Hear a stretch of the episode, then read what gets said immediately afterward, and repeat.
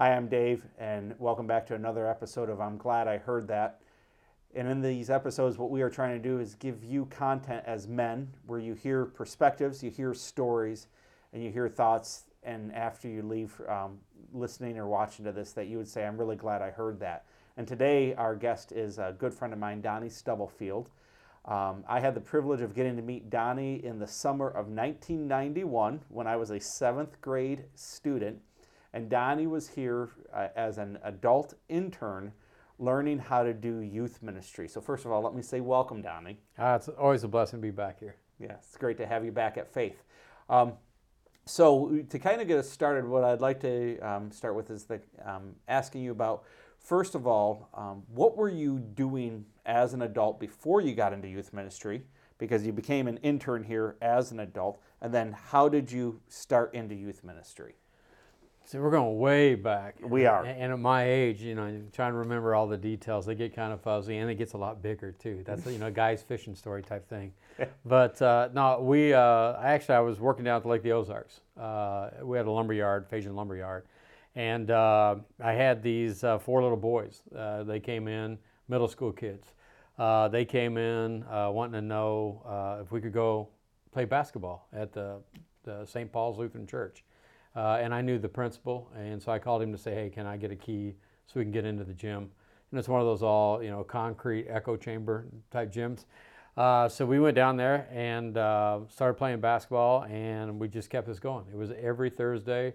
Did this for about three weeks, and uh, I mean, you, you, just got to know these little boys. Uh, their daddies were the local drug dealers and alcoholics in town. Okay. So they just you know they're just looking for you know leadership more than anything uh, and just someone to, to help guide them. And it was one of those things. It was like, hey, sure. So we went down after three weeks of playing basketball. It's like, hey, guys, do you want to, uh, you guys want to go to church with me, or maybe we'll start our own youth group. And they're like, we want to start our own youth group. so, like, seriously, okay. I said, uh, we came up with the name uh, uh, Yo, okay. which was Youth Outreach. That, that, that's the name they wanted. They, yep. they liked Yo. You got to, again, go back now. It's the 90s. Yeah. Uh, and then uh, they picked out the colors of the, uh, the Oakland Raiders back in the day. Yeah. So Hardcore. it was, it, it was yeah. all silver and black. Yeah. And then uh, we just, we did. Uh, we moved it to Wednesdays, uh, 5 o'clock, and they would come in, and it grew from these four boys coming in to over 50 in a year. Uh, they were inviting all their friends and every, and this is a small town, but you know, word's getting around.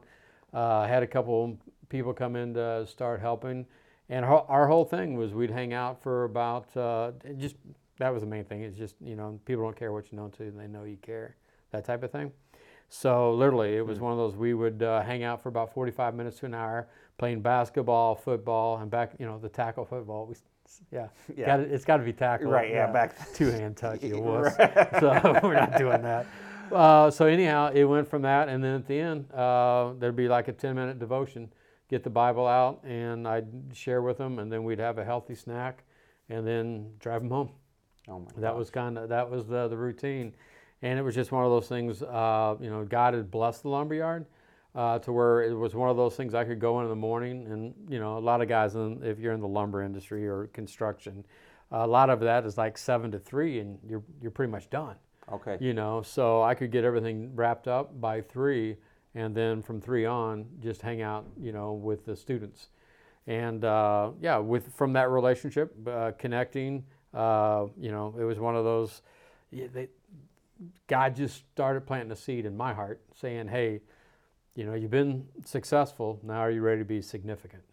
And hmm. you know, and I had the blessing that you know, you're 32 years old, going, okay, God's calling me into something else. Okay. Uh, now, it, don't get me wrong. It was it, it, was incredible. It was a huge blessing. But it's like, what am I going to do? I'm not going back to school for this. Well, with my stubbornness of saying I'm not going back to school, yeah, Leslie and I drove up to, to Seward, to Concordia okay. in, in Seward, Nebraska. Uh, and essentially, they looked at me and said, "Well, you're non-typical," uh, and they kept using that phrase "non-typical." You know, they're giving me the campus tour. You know, here's this 19-year-old, uh, right. and she's given us the campus tour, and kept referencing Leslie as non-typical, which is another way of saying, "Man, you're really old." Old, yeah, you're really old. Yeah, but uh, you know, I went uh, to Mizzou, and uh, essentially, they didn't want to take any of the credits that I had, and they said, well, it'd just be five years, and it's like, no. No. And then uh, of that, I did say, well, how much? You know, I just want to do youth ministry, and they kept telling me, it's like, well, that's not a that's not a career. Uh, and I'm like, I no, I, I want to youth. min- Well, you need to be a teacher. No, I just want to be a youth minister. So we started going through the track and everything they had, and of, of the hundred and whatever it was, thirty hours, something like that, three hours was youth ministry. And it's like, okay, and I had read the nuts and bolts of youth ministry, Jim Burns. Yeah. So that was their book. So uh, they're going to take, you know, I got to give them five years so I can read this book. So I was like, yeah. And again, uh, they progressed. The, all the Concordias have come a long way from then. You know, that's 30 years ago. So, uh, but uh, just hungry. It's like, okay, God, you know, if this is what you want us to do, how can I get more training? You know, how can I get better at it? To Yeah. be quite honest. Uh, and we went to a Visions and Dream seminar put on by Pastor Warren Arndt. And there was a section down here underneath that said uh, Youth Ministry, Byron Porish, DCE. I had no idea what DCE stood for. Uh, but yeah, uh, so it's like, okay. And I went to, uh, went to it. Uh, it was up in St. Louis. I stayed with my brother-in-law. It was over in Chesterfield. Uh, so drove over there. First, first day, seriously.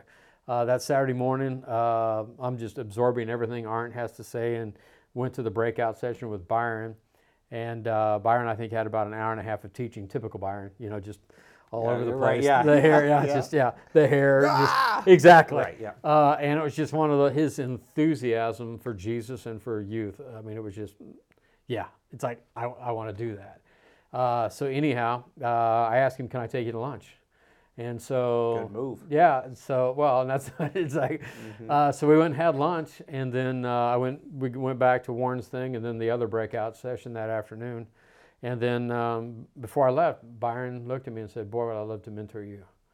And um I called him. Uh, you know, he he came back up here. You know, to Yep. Faith uh, in Troy, and I went back down to Lake the Ozarks.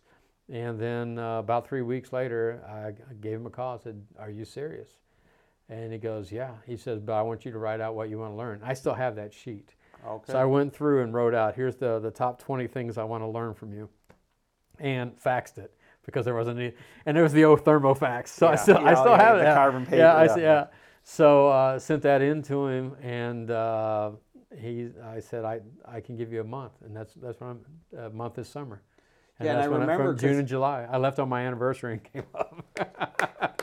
You know, and I remember going, man, this guy's got two little kids at the home at Yeah. time, and you came and lived here in one of our rooms in the old Uh, youth house yeah, in the youth house. for a month. Yeah, we cleaned out the storage room and had a twin size bed down there. Yep. yeah.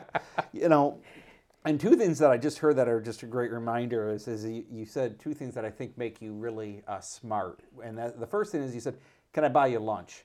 And I think that's something that um, people kind of miss nowadays. It's like if you're interacting with someone and you see there's something there that you really want to learn from them, just that invitation to say, hey, can I buy you lunch? And then then you get that hour of time where it's just them. And I think for uh, us as guys to remember, it's like if you're interacting with someone, it's someone in your career or someone that you look to personally, and they're doing something that's really interesting to you, it's like man, just to invite them into that. It's like, can can I get you lunch? So then you can unpack that. Yeah, definitely. And then the other thing was is that um, I'd really like to mentor you, and then you you were brave enough to follow up with that three weeks later Yeah.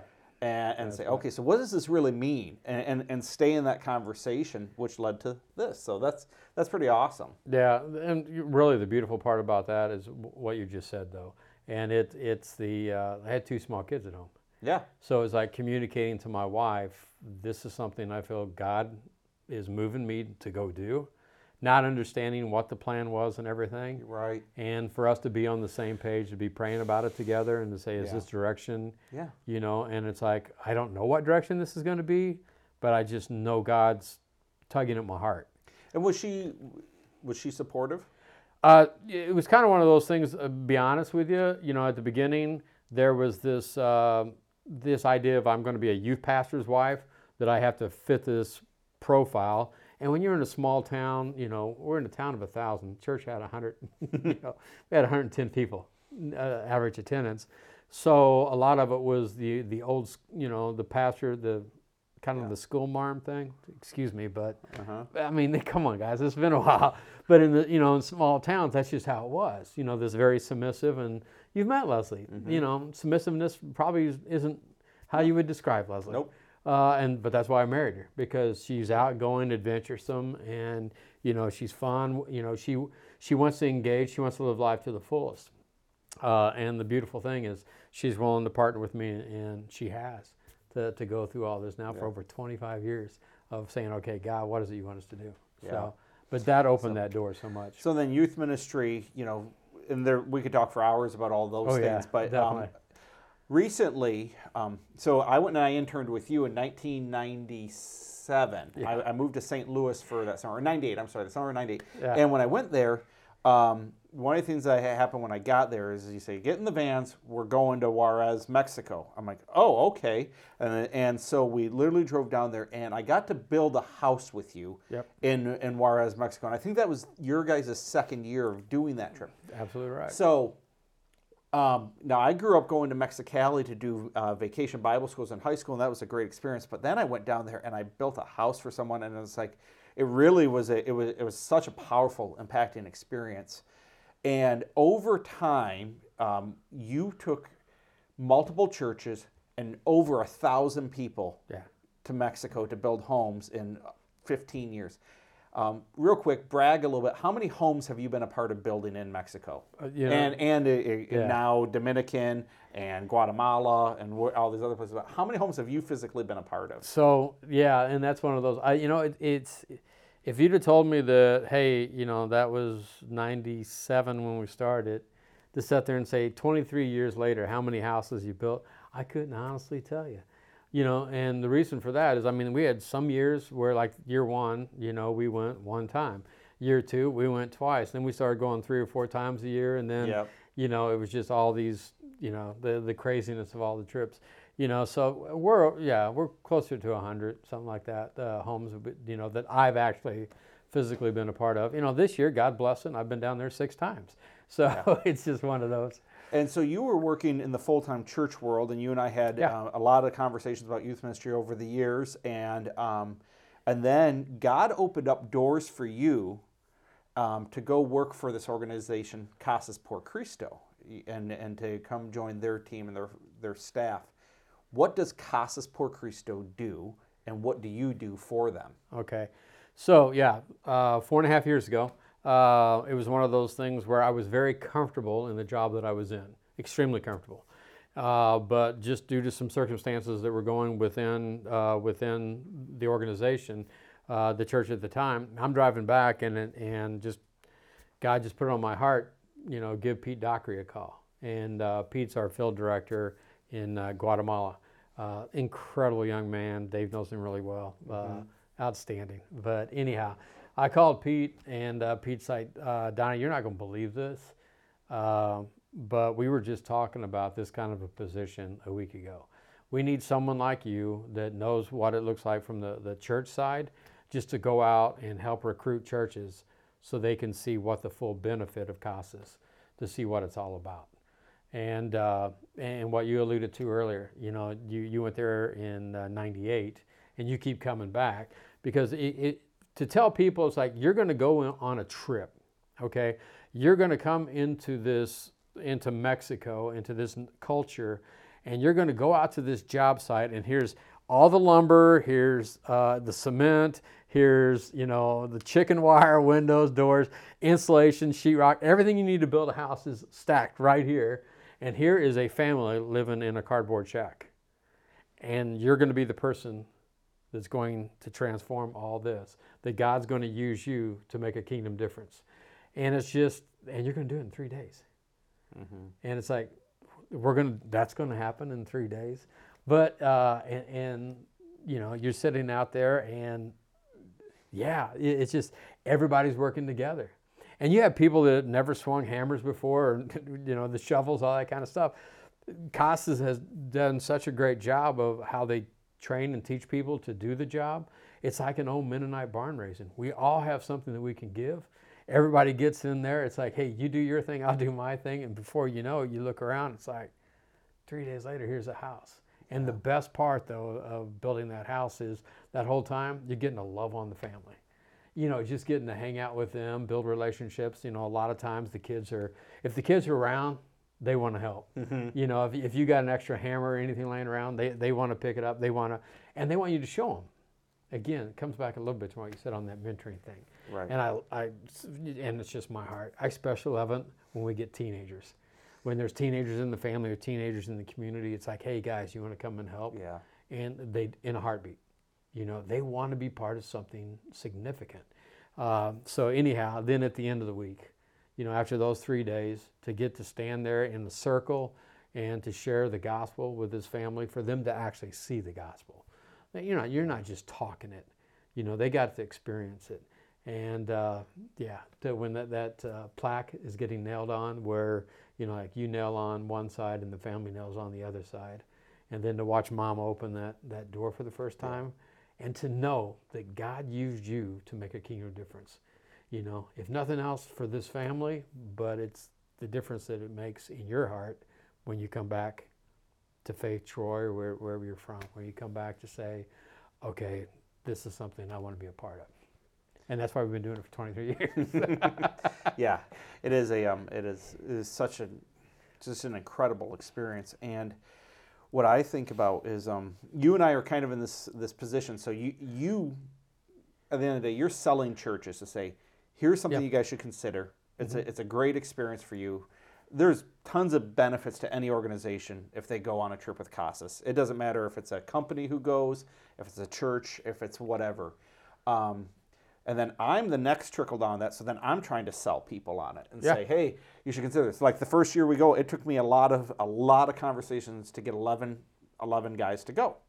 Since then, we've had years of 55 guys. We've had years of uh, um, you know um, multiple people, different things like that. And now it's at the point other guys are telling their friends, hey, it, you know, you should definitely do this and so forth. And um, to see all of them receive that experience. But like one of the things I've always appreciated about you is, is that you help people understand that this is a this is just another way to apply your faith, and um, this is another way to kind of live out God's calling in your life and so forth. And you have a couple of scriptures that you always like to speak about when you talk about these things. And one of the things you talk to me about is in Luke. You know, so what I would like for you to do is kind of just explain that. You know, how you you explain that through the the Gospel of Luke and what's going on with this. Okay, yeah. So for that, uh, you can go to Luke 9 and Luke 10, and then it's going to be John 6. So that's going to be where all the references. So I'm going to bounce all over the place. But uh, in, in Luke 9, uh, you start reading about that. Jesus calls the 12 together and, and uh, essentially looks at the boys and says, Hey, uh, all power and authority I give you.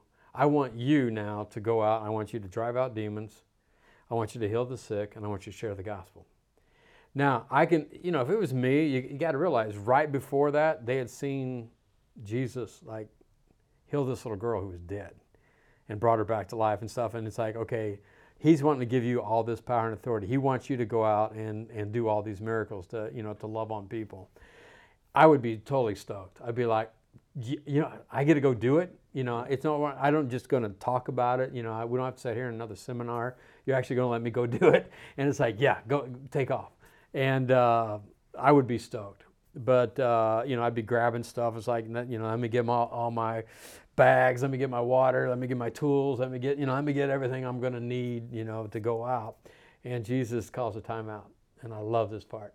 He calls a timeout. Says. Uh, yeah, before you get ready to head out, guys, uh, yeah, no water, uh, no no clothes, don't take extra shoes, no money, and no food. and here's the strategy. Okay, I want you to pair up, and I just want you to walk into a village and start knocking on the doors. Okay, if they let you in, great, go in there and do what, what it's you know what it's all about. Just love on them. And uh, if not, wipe the dust from your feet and, and go on to the next one. And right there, to me, that that is so powerful. One, they go. The fact that it's like, you know, you want us to what? You know, here's Jesus, 100% God, 100% man. He could easily say, okay, this is the village you want to go to. you know, house number 101 is good. House number, you know, 301 is bad. You know, you don't want to go there. He could have easily laid it all out for him. Oh, by the way, since you're going to be out here for the next week, here's the clothes you need to pack. Here's the, how much food. Here's your travel money. Here's you know all the stuff. You, he could have easily laid that all out for him, Mm-hmm. but he didn't. Matter of fact, he went just the opposite. He actually made it more difficult. And uh, for me, I'm sitting there, you know, just it's just how, again, large part how Byron trained. I'm just sitting there going, if I'm one of those guys, if you and I are walking down the road, and now we've been walking in the heat, and we've been walking three four hours, and you're dying of thirst, I'm hungry, we're tired, and we got to go knock on that door, that very first door. How much praying do you think we've been doing on the way?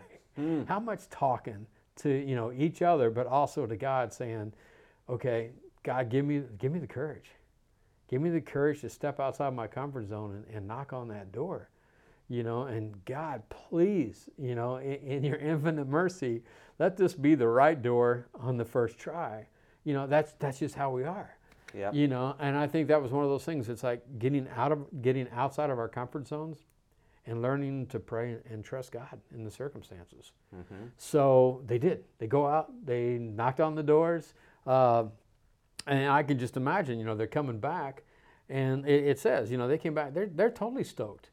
You know, can you imagine twelve guys coming back, and it's like, yeah, I did. I I did the whole. You know, I you know put the dirt in my hand and spit and rubbed it in their eyes and stuff, and then they washed it and they could see and just all the stories that they you Yeah. know i mean it'd be bigger than any fish story you ever realized you know they, they'd, all- they'd be going off and just all that excitement you know about it driving out demons just all the stuff that they did Mm-hmm. totally stoked about it you know but if you keep reading through luke 9 when they come back they're coming back from a mission trip you've been on a lot of them you uh, you do. It's a mountaintop experience. You come back and it's just this spiritual "Ah, this is so incredible.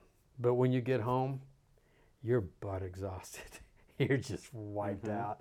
You know you're tired you're hungry you want to be in your own bed. You know it's just one of those as great as that was it's just like and i'm spent. Mm-hmm. and uh, in all honesty, they came back from their their mission trip spent, because what happened is, is you keep reading through Luke nine. When they came back, the crowds came with them. They told everybody about Jesus, and they're like, "We want to know," you know. So uh, they started following. Well, then that's where it leads right into the feeding of the five thousand, which makes absolute sense. Why did the crowds all show up? You know, how did Yeah. these guys had all been out doing this incredible work, Right. you know, uh, but because they were spent, and they were exhausted. Uh, they wanted Jesus to tell everyone, go home. you know, they, they didn't have any more to give. Yeah. And as you read that, that scripture right there, it says, but Jesus had compassion on, on the crowd. And he also had compassion, you know, and with the feeding of the 5,000, he, he's, what he's using that is to teach the guys. You know, it's like, it's great to go have this on this mission trip, but it's also when we come back, it's to make sure that we still have that compassion, Mm. that we still have that, that desire to make a kingdom difference. And then the crazy thing is, right after that, I mean, we have the transfiguration where, you know, um, Peter, James, and John got to go up top and see, see Jesus in all of his glory. And then they come down, and here's the, you know, the nine disciples, and, you know, they're trying to do what they had done on the mission trip. They're trying to, to drive out this demon out of this little boy, and they're unsuccessful. And uh, then Jesus walks in and does his thing. And, and then they're asking Jesus, you know, uh, uh, how come we couldn't do it? And this one, and this one to me is just, it says, this kind can only come out with prayer. They try to do it in their own power. Hmm. They were sent out under Jesus' power and authority to do all these things. And now here it is, and they, without the compassion and without seeking God's favor, God's guidance, and okay, just their daily lives now. Here they, they still had a heart. They wanted to, okay, they had the compassion part, they wanted to help, but they still need to invite God to work through them. To say, God, how, how can you use me to still make a kingdom difference here in my own community? Yeah. Yeah, and they forgot that part. Right. you know, you still need to pray. You still need Right, to do yeah, this thing. no. So then after that, uh, they're walking on the road and they're, they're arguing with each other about who's the greatest.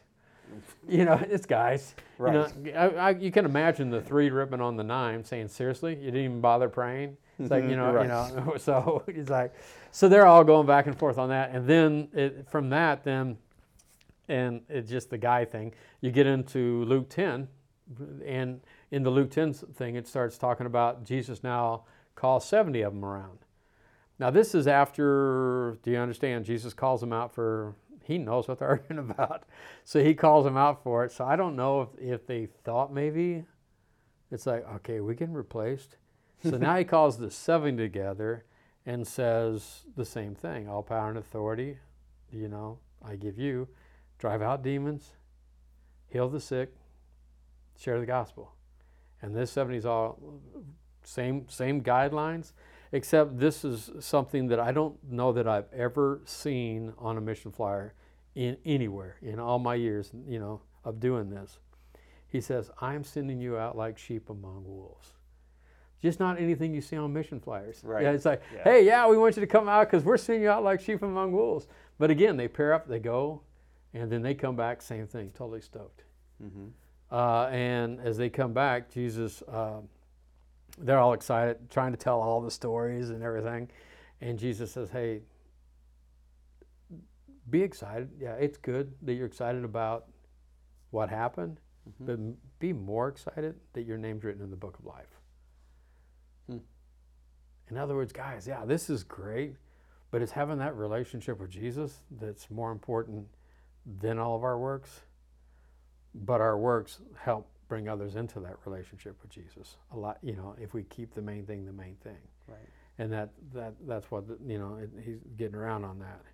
But not if you take all those then you circle back around and look at the John 6 but then in John 6 Jesus starts teaching again to all these followers. And he says hey if you want to be my follower if you really want to be you know one of my disciples I just need you to to eat my flesh and drink my blood. Hmm. Yeah, and they didn't understand that. Right. The Yeah. hard teaching. The that's hard what, teaching. That's what it says there in John 6. This is a hard teaching. This is a hard teaching, Yeah. and uh, pretty soon he looks up and there's twelve standing there. Yep. And, and it's like you know he asked him, "Do you want to go too?" And it's like, "Where would we go? You are the Messiah. You are the Christ." And and we know that of that, only eleven of the twelve got it, understood that. And you know, Dave, I hate to say it, but it's no different. And I've seen that in you know the all the years of youth ministry. You sit there, you can have these mission trips, or you can have these mountaintop retreats, all that kind of stuff, uh, where people just experience the love of Christ. And you know, people are like, "Well, when I get back, I'm going to read my Bible. You know, I'm going to quit doing this. I'm going to quit doing that. I'm going to do this. I'm going to do that." You know, and then they get back, and just the reality of where they're at hits Yeah. and a lot of that starts the further you get away from it and the more that the, the world starts beating you down you, you forget all that stuff Mm-hmm. and you go back to the old ways but here's the reality some of them it sticks Yeah. and that's and that's why i've always done it you know to sit there and say all the years of taking all those youth and taking those men and they, it's the leadership it's the, the, getting those people that's like this is what i want to do this is th- this is what I feel called. You know, it's like I want to make a kingdom difference. And, and I'm not saying everybody's becoming pastors and youth pastors or you know music leaders or all that kind of stuff. I'm saying it's people that's like, okay, I understand, and I want to keep building the kingdom when I get home. And Well- that's why I've always, for me, that's how, what it's always been about. You know, when we were doing mission trips in the youth world, you know, we, we got to see this. We got to give those you know kids experiences year after year. And I remember, I I don't know, five six years ago, somehow you end up kind of coming in and talking with me and some other people in leadership and helped us kind of think about mission trips in different lights. And you brought up this idea of doing a men's mission trip, you know, and I'm like, well, that's interesting. Uh, I started thinking about it, and you're like, Dave, it, it just it's a powerful experience, and you, you kind of you kind of leaned in on me and said it'll be worth it. And I'm like, okay. And I remember after the first year and going into the second year, um, to see these guys uh, get this experience and to see what happens because of it. And I could talk, you know, at length about different things I've gotten to experience. But when, you know, again, if if I'm trying to sell someone on this idea, and, the only reason I'm selling them is I don't get more money, I don't get anything out of the deal if they go, right? Right. It's just like I just know this is a good thing, and if it's a good thing, I want everyone to experience it, right? Um, and so when you talk about why men participating on mission trips, um, what's the value for them? A guy, you know, clearing his schedule, taking time off of work, taking financial resources, and going. You know, what do you say? Like, hey, this is why you should think about it. Yeah, uh, to that. Uh, I don't know. I'm sure you got CrossFit up here. It's all over the. It's everywhere. Yeah, yeah. Uh, we or- have that or- cult. Have that. Whether you have CrossFit or uh, is it Tough Mudder or some of those. Yeah, some of those have gotten reorganized, but yeah, I've heard. yeah, it. some yeah. of those. You know, you go out there and it's like, what what has made CrossFit and Tough Mudder so successful? It's the brotherhood. You Yeah. And you look there at CrossFit. There's a, a bunch of guys that'll go in the gym and they challenge each other to be better. And there's some accountability. And they put up the here's the WOD, here's all the stuff, the workout that you have to do for today. And you try to do what your max is, and I'll try to do my max in this 20 minute time, you know, whatever the time limit they put up Yeah. there. And at the end, everybody's high fiving. Whether you were able to do five push ups or whether you were able to do 500 push ups, you know, they're all, you know, it's the encouragement, it's the coming up alongside, it's the brotherhood thing. Or if you go over to the Tough Mudder um, you know, you can sit there and say, this isn't a race where I'm going to beat you. This is how can we help get each other through all these obstacles? Yeah. And it's reaching down, pulling each other up over the walls, or or just coaching each other. The same thing, coming up alongside. You know, just all this incredible, intense experience. So at the end, we can go get a beer. I don't know why they do that, but anyhow, that's you know. Yeah. But that's that's the brotherhood. Okay, the first time that I did that with the almonds trip, it was that. It was going out there and being on that work site, and it's all guys. And with all the guys, you know, and some of it is just, you know, spiritual gift of sarcasm. You know, Yes. everybody just ripping on everybody. Yep. Uh, it's just that brotherhood, that, you know, challenging each other. Mm-hmm. But the, the, you know, so all day you're working and there's Mm-hmm. this intense, you know, let's get this done and all this kind of stuff. And if you don't know what to do, it's like watching guys, it's like, hey, you know, if you do it this way, it's a little bit easier and stuff. And guys being able to, to take it, to accept it Mm-hmm. you know, to be encouraged in it. And, you know, it, yeah, it's just to see that happen, to see, you know, these guys pulling together as a team. And then the beautiful thing uh, is in the evening. Uh, and this is what guys don't do. Um, but when we sit down and here's this community of believers, this brotherhood saying, okay, let's study this, the, the scripture. And so, how does this apply to your life? And guy, you, you see the walls coming down. And guys don't do tender. But in that moment, there's this tenderness in this brotherhood. And, you know, it's not, I'm not saying everybody's sitting there crying. That's not what I mean. It's just the fact that uh, they're willing to be vulnerable with each other. Uh, Humility. There's this, just this spirit of humility. And everybody's talking stuff like that and then praying, you know, for each other. Just that, just those bonds. And, and you can't, you, to get everybody to stop here and say let's let's let's go do this they won't do it but if i say let's go build this house oh i'll go build a house and then this comes with it Yeah. this is it's like a bonus on top of it but if i said hey we're all going to sit around and do a bible study and you know No one shows up. exactly I don't. I don't even want to go, and I'm. I'm like a Thank you. I'm a professional Christian. I'm like, nah, I'll pass. exactly Yeah. because that's that's not who we are but if you give us this purpose Yep. And here's this greater purpose. And then the most beautiful thing, and this is always the best. What we said earlier, when everybody circled up and you're nailing the plaque on, mm-hmm. you wouldn't believe how many guys are getting all the dust out of their eyes and, you know, watching the, the mama turn the key for the first time. And here's the reality in that moment, the Holy Spirit, everything that we've heard from, you know, Pastor Joe or whoever your pastor is, and everything you've learned about Jesus, I think by the power of the Holy Spirit, it goes from your head to your heart, and you get it. And I don't know how else to explain it. You just get it, and it's sat there saying, "Okay, now I know what this is all about." Mm-hmm. And to have men come back, and, and when they come back, you know, they're not high fiving and hugging each other out in the lobby, but they are coming across the lobby to talk to each other.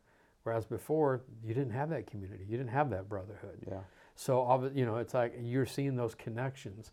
And then just to hear stories, and I'm sure you have, where guys are like checking in on each other, saying, "Hey, brother, where Mhm. you been?" That kind of. These are things that, again, it's forged in the battle.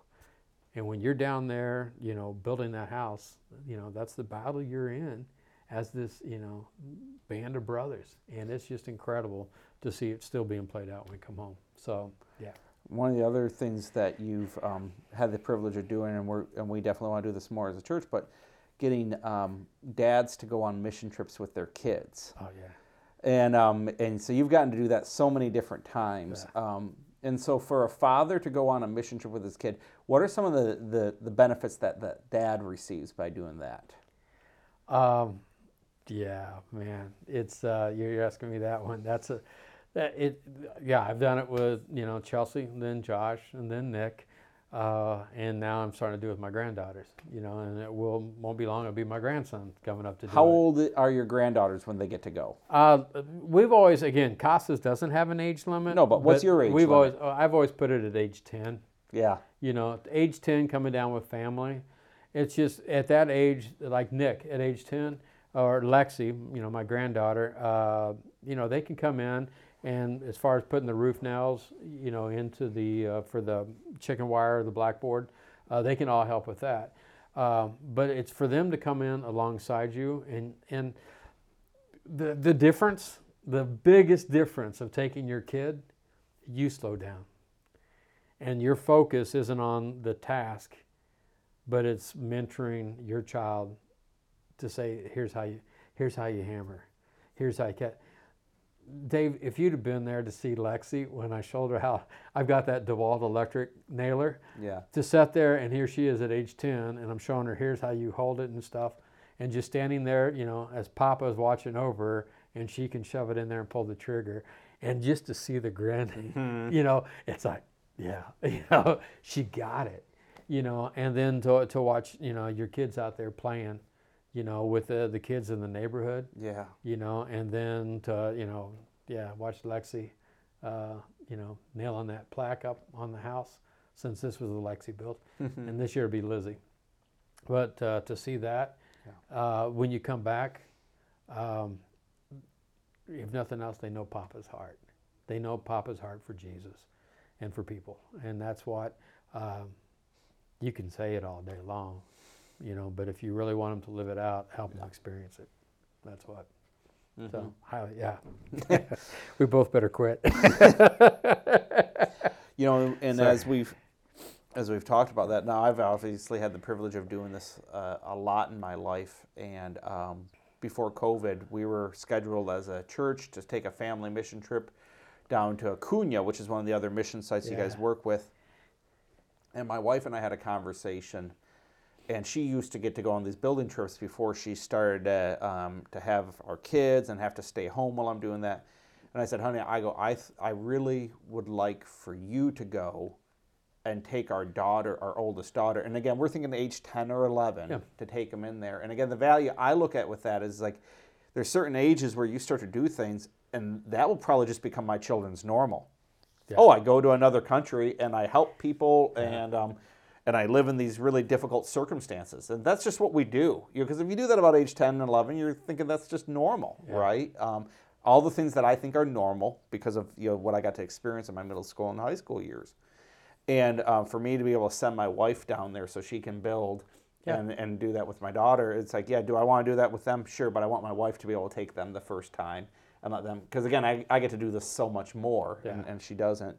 And but for my children to come home and to have that perspective change right to know and again you just like with kids where they would always see the the poverty in the high school ministry and they go i can't believe how good i have it. And that usually lasts about 72 hours yeah, right? And then they're back to the like my my data plan sucks. You know it's Yeah. too it's too small right? Yeah. you know that kind of a deal. But like again I, I i think those it doesn't make that experience invalid Correct. i'm just helping build a uh, i'm putting a brick in their wall of of their the story of their life right And so that's really, um, but been one of the things that I think people should be thinking about is like these things that I am doing. How can I do them with my children? And I never thought about that, but that would be a a hundred percent right and probably frustrating for me. Is it would force me to slow down. Yeah. And, and as you know with Casas, it's like somehow that house always gets built. Yeah. Right? Like, so me slowing down isn't going to change that value that much. It's like, it's going to still get built. Yeah. You know? Um, but like to be able to understand that when I'm down there, I get to look at my kids differently. And I think for us as parents, it's like, there's very few things that cause you to slow down and do things with your kids, like to help just teach it. I mean, it's like, because it's all it is, is like, I just got to get this done. We got to get this done. Right. Yep. And so that, And that when was you a really get all word. guys, that's kind of guys have that. You know, how fast can we? How fast can we build this? How thing? fast can we build it? But with the kids, that that goes by the wayside. Yeah. That that doesn't become the the top goal. Yeah. You know, it's building that with the kids. With what you were saying, that uh, and this is probably the probably the coolest thing that came out of 2020 was uh, my son Nick. You know, who's 25. Uh, he and Mia just got married uh, last March, and uh, Nick went his first time at age 10. So this this summer was his 15th anniversary of building homes uh, in Mexico and uh, down in Juarez. And uh, the cool thing was he wanted so much this year to build because he wanted his new bride to see this is this is what it's all about. And Yeah. He wanted her. They want to start that as a family tradition. And that's one of those things as a daddy, yeah. As a daddy, to sit there Yeah. and say, yeah, this is, if my son and my daughters, you know, if, they want to keep this going for their kids, and that's why Chelsea's ready to now bring Lizzie. Lizzie turns 10. So it's time for Lizzie to come down and do it. And if you can get your kids to, to where they want to keep this tradition of being Jesus with skin on and serving people, dude, then you well done, good and faithful servant. I think that's so cool that your kids want to do it, even if you're not doing it.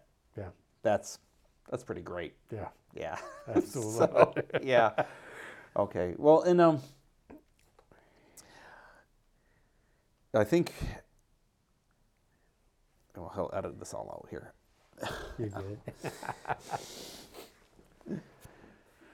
All right. That's the good stuff, dude. Yeah, we're good. Um, Yeah. So let's just go to the, the hard take here. So, if you've uh, if you've enjoyed this conversation and um, this is something that, that you're glad that you heard, I'm going to ask that you do a couple things for us. First of all, that you would subscribe to our YouTube page at Faith Troy. Also, that you would smash that like button and maybe even leave a comment in there. And if you want to hear the extended format of this conversation, um, everything that we talked about, you can find that at the I'm Glad I Heard That podcast on all the podcasting platforms, including Apple Podcasts and Spotify. Again, search for I'm Glad I Heard That and subscribe. Thanks so much for spending time with us. Thank you, Donnie. Peace. Yeah, great. Got him.